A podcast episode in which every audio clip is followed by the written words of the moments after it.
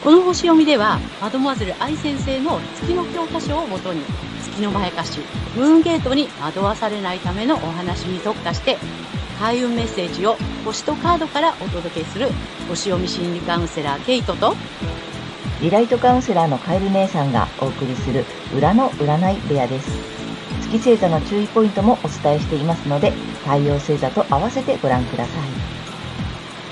月星座がわからない方は、無料のホロスコープの作成サイトの URL を概要欄に貼っておきますので確認してください。月星座のムーンゲートについては12星座別に詳しく解説している動画がございますので、ぜひそちらもご覧ください。ゲートとカエル姉さんの裏の占い部屋へようこそ。ようこそ皆様こんにちは。お元気ですか？はい、えー、今日は10月15日、天秤座の新月のね、星読みとカードリーディングをお送りいたします。まずはね、ケイちゃんに星の動きをお願いいたします。はい。えー、今回の新月は天秤座21度、2ハウスというところで起こってきます。えっとですね、2ハウスは財政とか財産、金融市場、国内取引など、えっとね、経済とかね、お金に関わる領域になります。で、また、今回の新月に乙女座の天皇星が、これ150度というハードな角度をとっていて、えー、海外の動きや、えー、法律など、まあ、旧ハウスの事象がですね、えー、経済的なインパクトを与えることがもしかするとあるかもしれません。えですが、えこの新月の21度は、まあ、リラックスとか落ち着き、癒しの力などがキーワードになっていて、え心を充足させるような生活、性質というような意味があります。そして、えー、アセンダントは乙女座で、えー、この乙女座のルーラ、まあ、支配性である水星は、新月と4度しか離れておらず、今回の重要なキープラネットになると思います。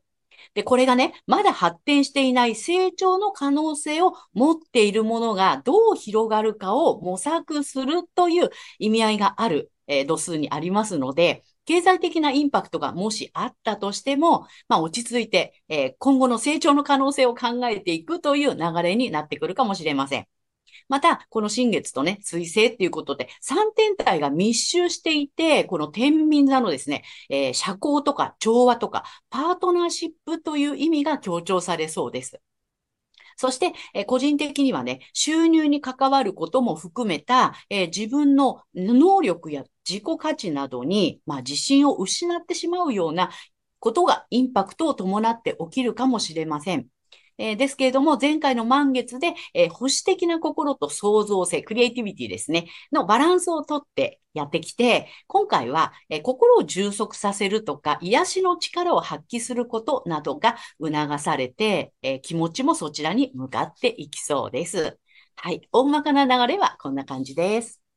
はい。ありがとうございます。ありがとうございます。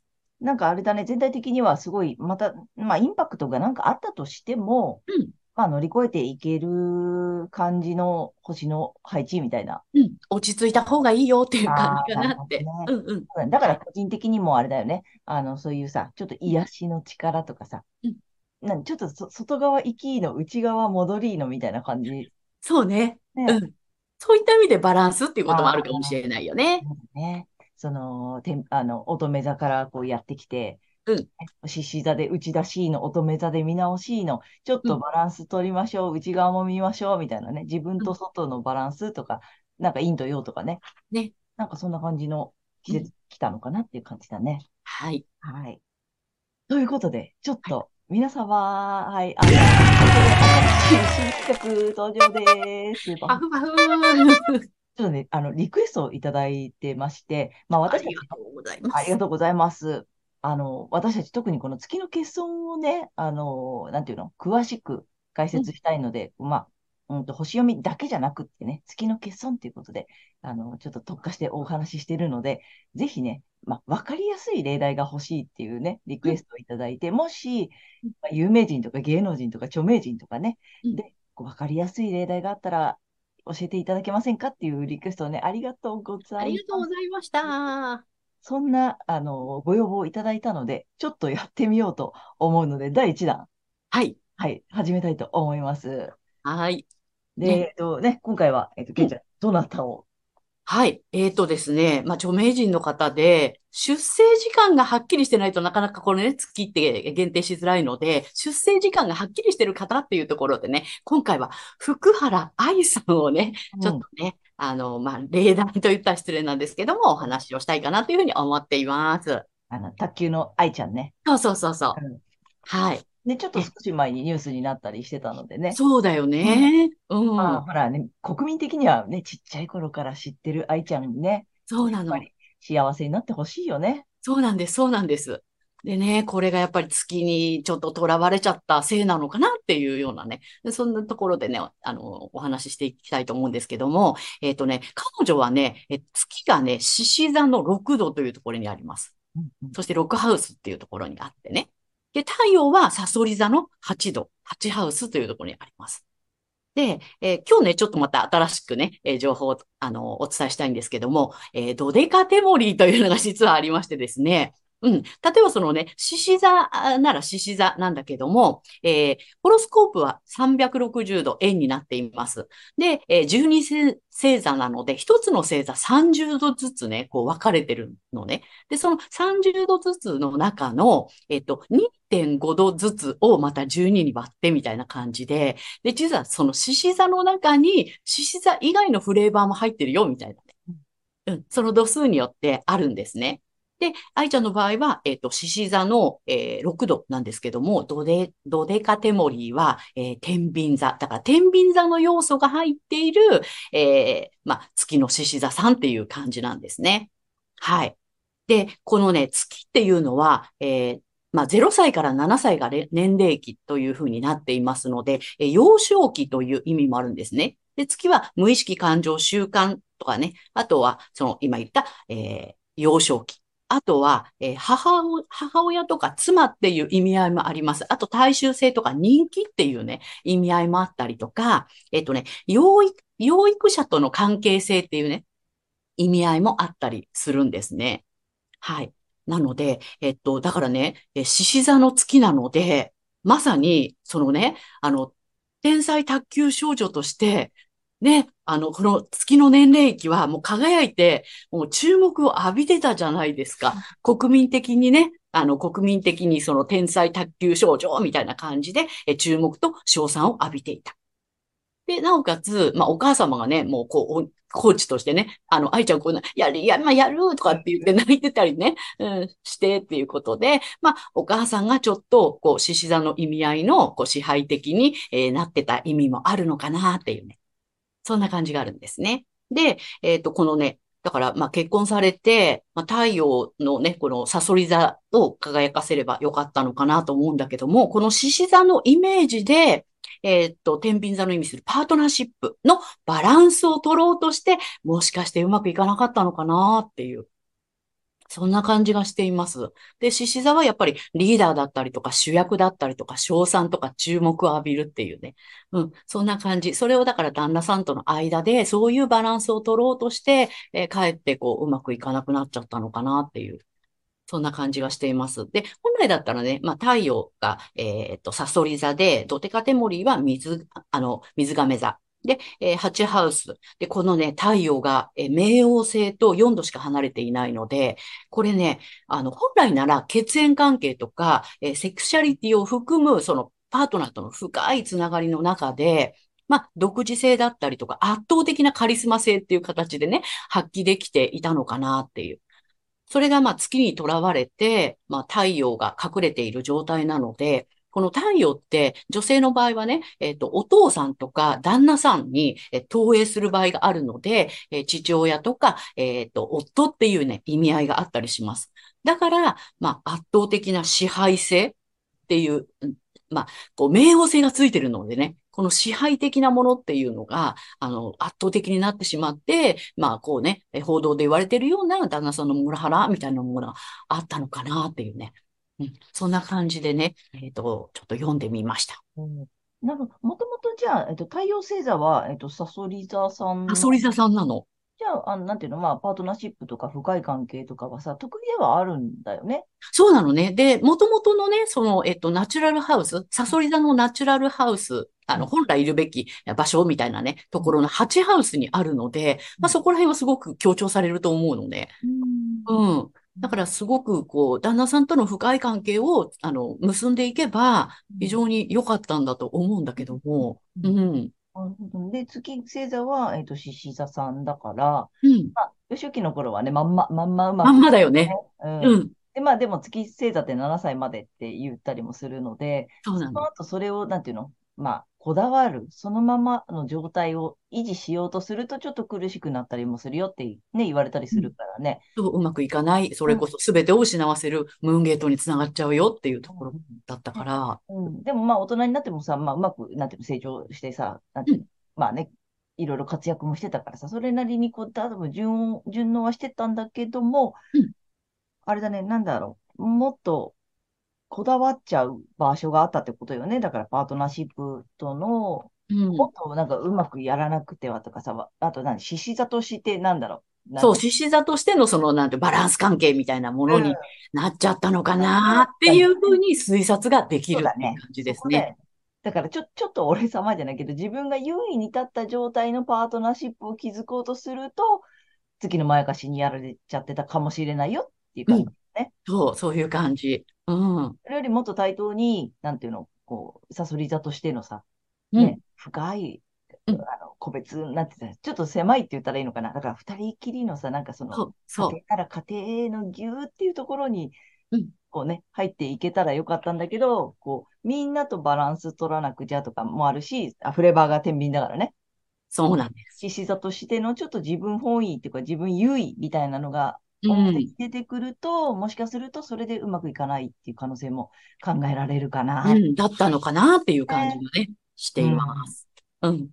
すすごく多分分かりやすい。まあね、この後どうなっていくかまだまだね、あのあんないけどね。なっていただけるとは思うけれども、うんあの今の状態とか、このね、まあ、言われている感じのを見ると、もしかしたら、ちょっと獅子座優位、獅子座の月にこだわりすぎちゃったか、フレーバーが天秤座なので、うんその辺でもしかしたらっていうね、推測ができるよっていうそうです。ね。で、月ってね、やっぱプライベートとか私生活っていう意味があるから、えっとですね、あの、身近な人はすごくわかりやすいの。ああ、そうね。うんだからそういうのも踏まえて、えっとね、あの、ご自分の周りのね、うんえっとご家族だったりとかね、うん、その方をちょっと見てもらえるとわかりやすいと思いますよ。そうだね。そうなんだから、い意外とさ、やっぱり、そう、近しい人の、うんなんていうの、癖とかさ、なんかあるじゃない？そういううんうん。だから私も毎回言うけど、この私がこの月の欠損に納得したのは、本当ね、周りの人。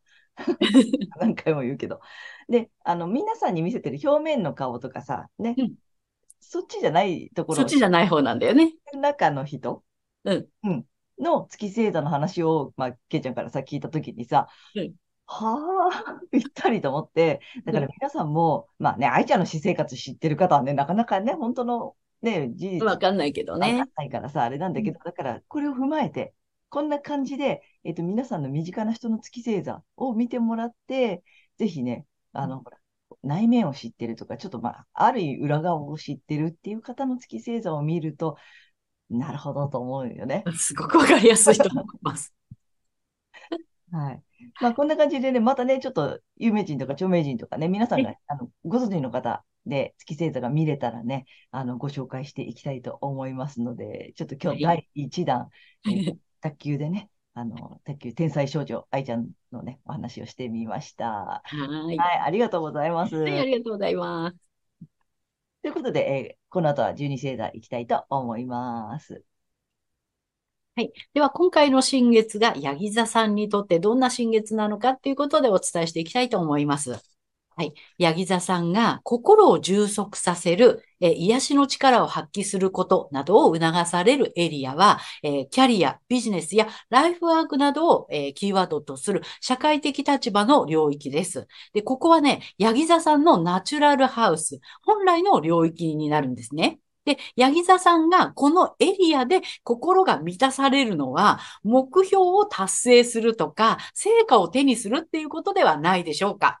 えー山頂を目指して黙々と、えー崖を登るタイプのヤギ座さんは、作業レベルではない創造的、まあ、クリエイティビティな日々の小さなゴールをですね、例えば新しいアイデアを1個出すみたいなね、そういうものを設定して、達成感と心の充足感を積み重ねていってください。はい。そして、成長の可能性の拡大。どう広がるか、どう広げるかっていうことを模索するエリアも同じになります。キャリアアップやビジネス展開をどう成長させるかとかね、え広げるかっていうことを目標に成長ポイントを探していくと一石二鳥になります。はい。そしてこの時期のラッキーアクションですが、発展のキーワードはリラックス、無理のない生活、バランスなどです。これはですね、8月の水亀座満月のメッセージと同じなんですね。楽しみ、趣味、恋愛、子供やえ自己表現、創造性に関することで、人と比較せず、自分なりの適切な範囲で気楽に続けていくことを今一度見直しをしてみてください。そして、金運アップの鍵ですが、精神性に目を向けて、え力の出し惜しみをしていないか、心のブレーキをかけていないかなど、自分のえ生命力をこう解放する術を考えてみること。え心を、力のね、解放した時の、え状況だとか体感とか感情などのこのイメージを楽しむっていうのも有効です。これがね、えー金アップのスイッチになっていくので、ぜひやってみてください。はい。ここまでが太陽ヤギ座さんへのメッセージとなります。はい。ここからは月ヤギ座さんへの注意ポイントです。で、毎回ね、月のこのね、えっ、と、まあ、えー欠損ポイントっていうことでお伝えしているんですけれども、今回はですね、え4元素、エレメントについてお話をしたいと思います。で、エレメントはね、火、地、風、水というね、この4つの要素になります。で、えー、ヤギ座さんは地の、えーエレメントの、えー最終星、第三星座、最終星座ということになります。でですね、えー地っていうのは、まあ、物質との関係性ということになります。え肉体という物質だったりとか、お金という物質だったりとかね、その物質的っていうことなんですけども、えーこれがですね、えーまあ、えー、ヤギ座さんの場合は、え最終星座なので、対社会ということで、社会的な物質との関係ということになるんですね。で、社会的な物質と言いますと、まあ、えー組織とか企業とか会社とか政治とかね。で、ヤギ座にはね、まあ、骨とか、あの、まあ、骨格とか土台っていう意味もありますから、社会システムという意味での、まあ、そういう組織っていうこともあるんですね。で、それが、えーまあ、月の場合はですね、これが欠損なので、えーそういったね、まあ、社会的な、えーっと、使命とかね、社会的なそういうシステムを作らなければならないだったりとか、社会的な成果を出さなければならないというところに、非常にこうこだわって、そこにエネルギーを奪われているのが、あの、月ヤギ座さんの状態ではないのかなという感じなんですね。そこにとらわれない方が、あの、いいですよっていうところでね、お伝えしてるんですけども、えその、え月ヤギ座さんがこの時期ですね、えキャリア、ビジネス、ライフワークなどのこれ大構図の領域ですよね。社会的立場の領域でリラックスしたいとか、えー癒しの力を発揮したいという思いが出てくるかもしれませんが、この時期はそれは全てを失わせるムーンゲートにつながる月のまやかしなので、え騙されないようにくれぐれもご注意ください。え意識するのはご自身の、えー太陽星座でお伝えしているエリア、領域になります。ますで、この月のまやかしから抜けるために、え反対星座の太陽蟹座さんの回をぜひ参考にされてみてください。反対星座を活用しますとリセットできますので、え月と太陽が同じという方には特におすすめです。で、このね、反対星座の活用なんですけども、太陽蟹座さんの回参考にしていただいて、えー、リアクションとかね、えー、金アップの鍵なんかっていうのを導入していただけるといいんじゃないかなと思います。はい、星読みは以上となります。ありがとうございますあ。りがとうございます。えということでね、え今回はちょっとね、えっと、4つのエレメントの詳しい説明をね、えーしていただいたのですが、まあ、エレメントってその、えー火、地、風、水って4種類あって、はいえっと、まあ、4種類だからさ、結局12星座を4分割していくわけだからさ、えっと、3つに分かれていくってことそうなんです。うん。で、最初の4つの星座さんが第一星座。そうで、真ん中の4つの星座が第二星座。はいで、後ろの4つに来てるのよ、今ね。そうです。ここがその第三、まあ、最終星座と呼ばれているやつなんだけど、ここでね、またヒントっていうかさ、なんだろう、なんかここでパチッと当てはまる方もさ、うん。自分の中で、あーって気づく方もいると思うので、ここのお話ししたいんだけどさ、あの、第一星座って自分なんだよね。まず、そ個人とか自個分。人。うん。で、第二星座まで来ると、対人っていうのが入ってくる。で、この第三星座、最終星座は、対社会っていうところがポイントそうです。言われております。うなので、えっ、と、社会でどう見られるかとか、社会の中でどういう価値を示せるかとか、そこに意識がいくんだよね。で、まあ、これもまた月の、あの、担当の無意識の領域なので、うんえーと無意識にもうそれを当たり前とか普通とかって信じてたりするんだよね。で、まあ、これよく例題に出すんだけど、結構その前半の星座さんとかさ、まあ、ましてや第一星座さんだとさ、その社会でとかってあんまりキーワードに出てこない考えたこともないみたいなね。うんことがね、あるんだよっていうことをね、知っていただきたい。そうん あのえ？みたいな、多分ね、あの、普通に多分この最終星座の皆さんは、え、社会で普通に活躍するとか、社会って、えっと、考えることは普通だよねって思ってると思うんだよね。そうだよね。うんでもあの、前半の方はあんまりそこにそもそもこだわってない。うん。うんあんま考えてない。まあ、ましてあの、第一星座の私から言わせていただくと、もう自分が楽しければみたいなさ、自分がこのウキってなってればいいみたいなところがあってさ、社会で、社会のみんながとかって、あ、まあ本当にキーワードとして、うん。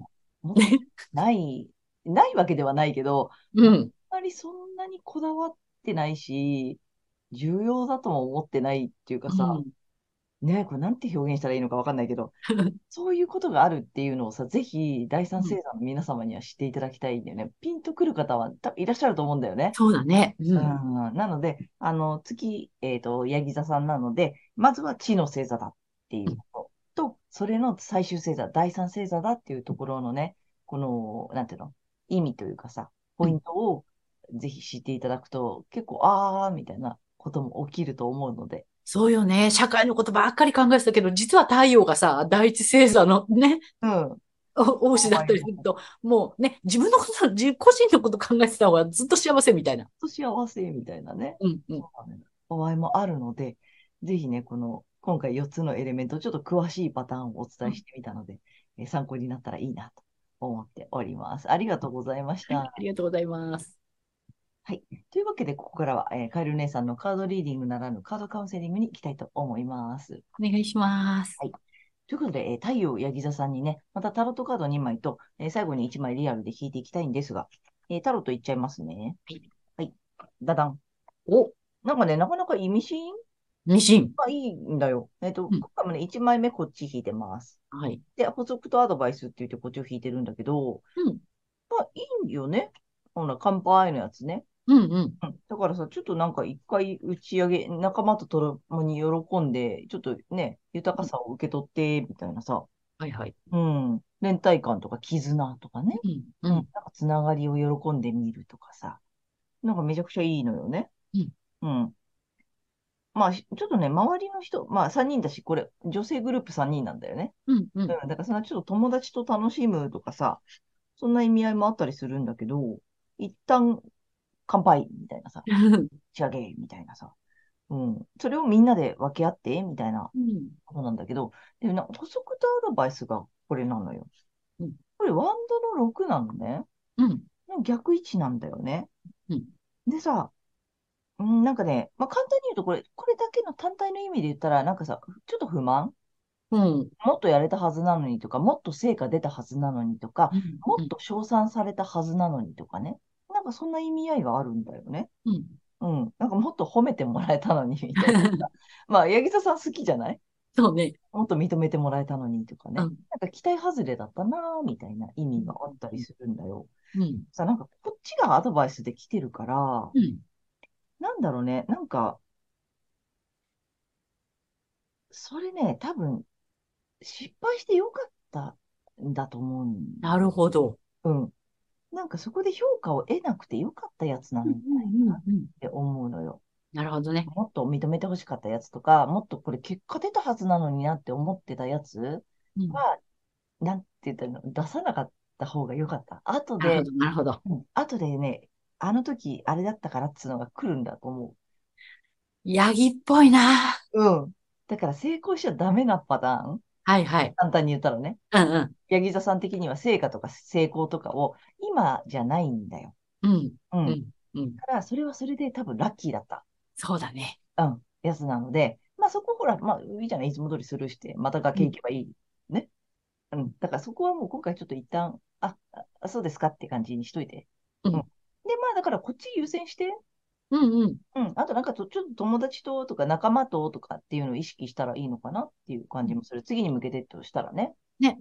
あの失敗それでいいから、うんで、それは失敗ではない。後で帰ってくるからさ。うんってなった時にちょっと仲間意識とか、まああとちょっと、まあやっぱこれ自分だよね。うん。うん、ちょっと癒しの時間に使うとか、もうね。やっぱそこ来るよね、今回面白い。今回ね。うんうん。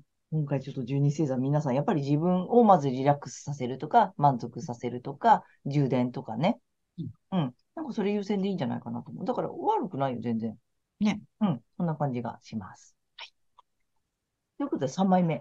うん久しぶりに数比のカードをね、いきたいんだけど、まあそんなヤギ座さんに。まあヤギ座さんとしては全然、まあ、痛くも痒くもない的な。感じよ。あそうですか、みたいなね。はい。ああ、なんか暴れておりますよ。暴れておりますけど、これですな。はい。表に向いたので、これにします。はい。ダダン。お。えっとね、無限大です。ああ、日常の中に奇跡がある。うん。だからさ、本当になんか可能性は全然秘めてるし、うん、これからなんだと思う。そうだね。だからあれは失敗ではないし、うん本当にあれがうまくいかなかったからこれがうまくいったよね、なんだよ。